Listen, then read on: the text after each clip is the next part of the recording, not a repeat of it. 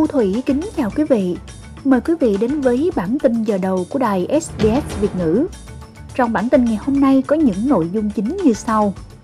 Lãnh đạo kêu gọi các nghị sĩ liên bang đến thăm các cộng đồng bản địa xa xôi thường xuyên hơn, không chỉ trong thời kỳ khủng hoảng.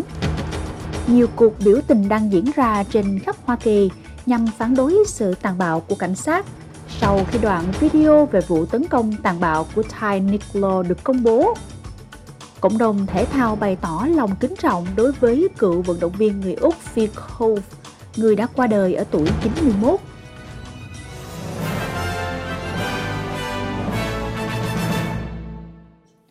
Lãnh đạo quốc gia David Little Brown nói rằng người bản địa ở các cộng đồng xa xôi sẽ được phục vụ tốt hơn nếu các nghị sĩ liên bang đến thăm họ thường xuyên hơn thay vì có tiếng nói trước quốc hội. Ông Little Brown nói rằng tiếng nói trước quốc hội sẽ chỉ tạo thêm một lớp quan liêu và sẽ không giải quyết được mối quan tâm của người bản địa và cộng đồng của họ.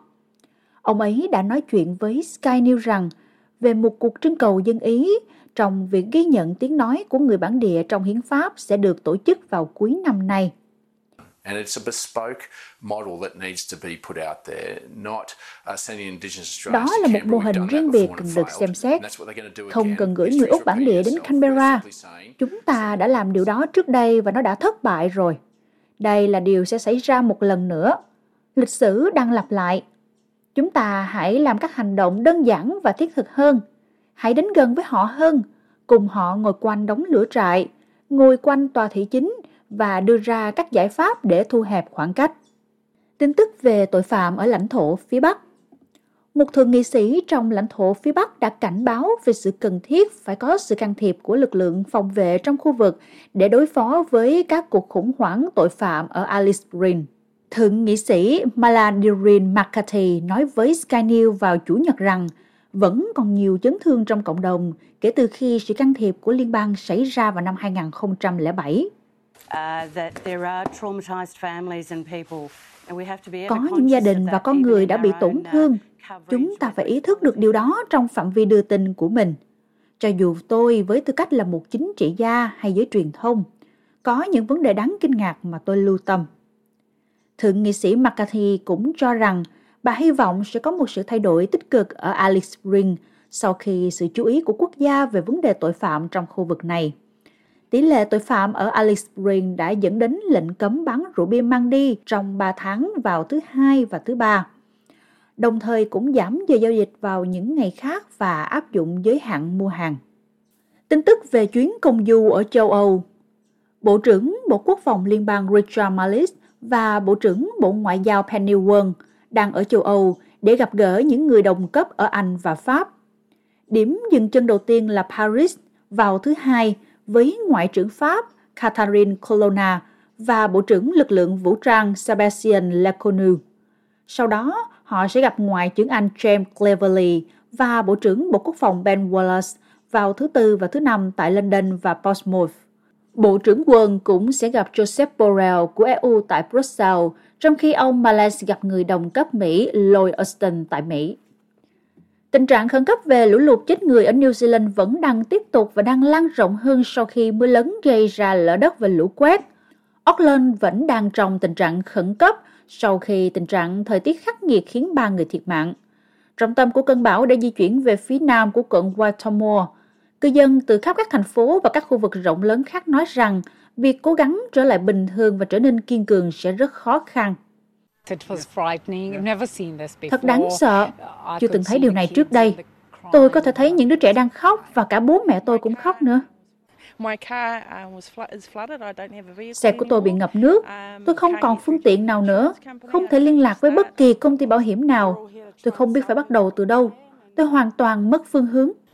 Um, Tất cả chúng tôi ở đây đều cố gắng cứu vãn những gì có thể và chỉ có thể cố gắng làm một cuộc dọn dẹp quy mô lớn với tư cách là cộng đồng để giúp đỡ lẫn nhau. Một người đàn ông ở độ tuổi 60 đã chết sau khi nghi ngờ bị rắn cắn ở phía đông Brisbane. Người ta tin rằng một con rắn nâu đã cắn vào tay ông ta tại một khu đất tư nhân ở Kensington Grove ngay trước 10 giờ sáng thứ Bảy. Người đàn ông đang trong tình trạng nguy kịch khi các nhân viên y tế đến, nhưng sau đó ông ta đã không qua khỏi cảnh sát không coi cái chết là đáng ngờ và sẽ chuẩn bị một báo cáo cho nhân viên điều tra. Tin tức về chi phí sinh hoạt Một cuộc điều tra về cuộc khủng hoảng chi phí sinh hoạt của quốc gia sẽ bắt đầu vào tuần này, mở đầu với các siêu thị lớn, các nhà sản xuất năng lượng và nhiều ngành công nghiệp lớn khác. Ủy ban lựa chọn mới về chi phí sinh hoạt sẽ nghe ý kiến từ các công ty lớn như Woolworth, BP Australia và Ampol. Họ sẽ báo cáo về áp lực chi phí sinh hoạt mà người Úc đang phải đối mặt, phản ứng với chính sách tài khóa của chính phủ và các biện pháp thông qua các dịch vụ và thuế của chính phủ. Vòng điều trần công khai đầu tiên sẽ bắt đầu ở Sydney, Melbourne và Brisbane.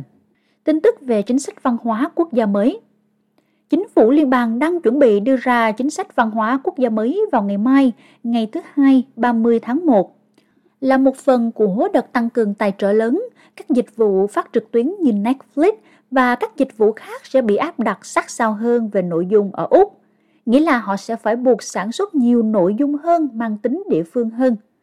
Các nghệ sĩ Úc và quốc gia thứ nhất sẽ nhận được các điều kiện tốt hơn về thù lao cho tác phẩm của họ trong khi các nhạc sĩ và nhà văn có đủ điều kiện để tiếp cận nhiều nguồn tài trợ hơn.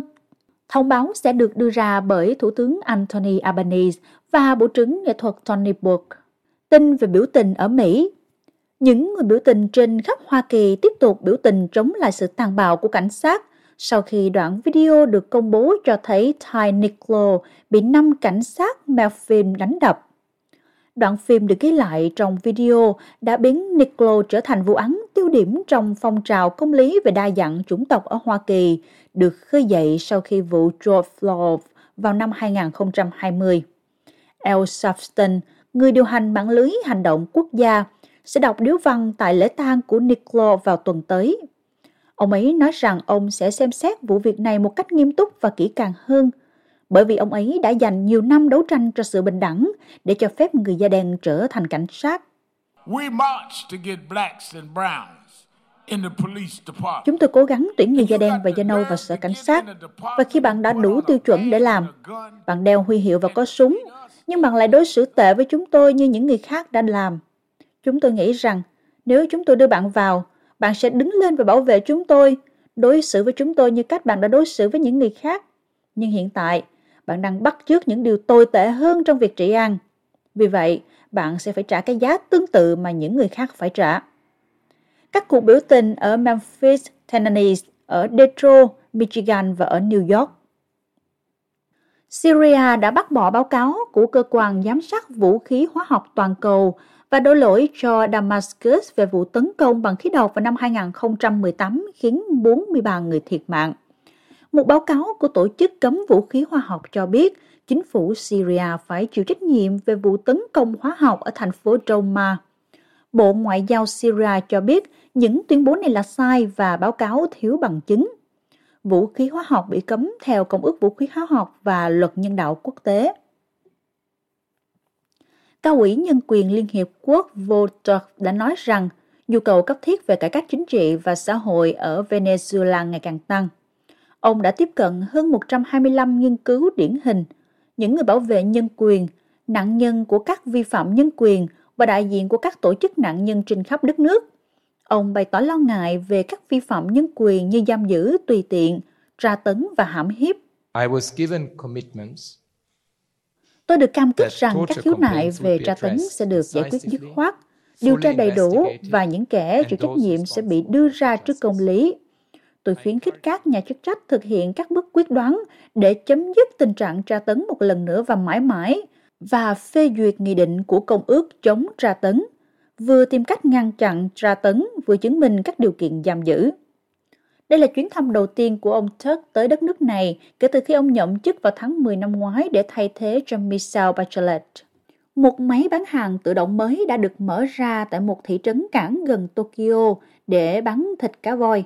Cửa hàng Kizura bán thịt cá voi là một gian hàng hoạt động 24 giờ không cần người điều khiển.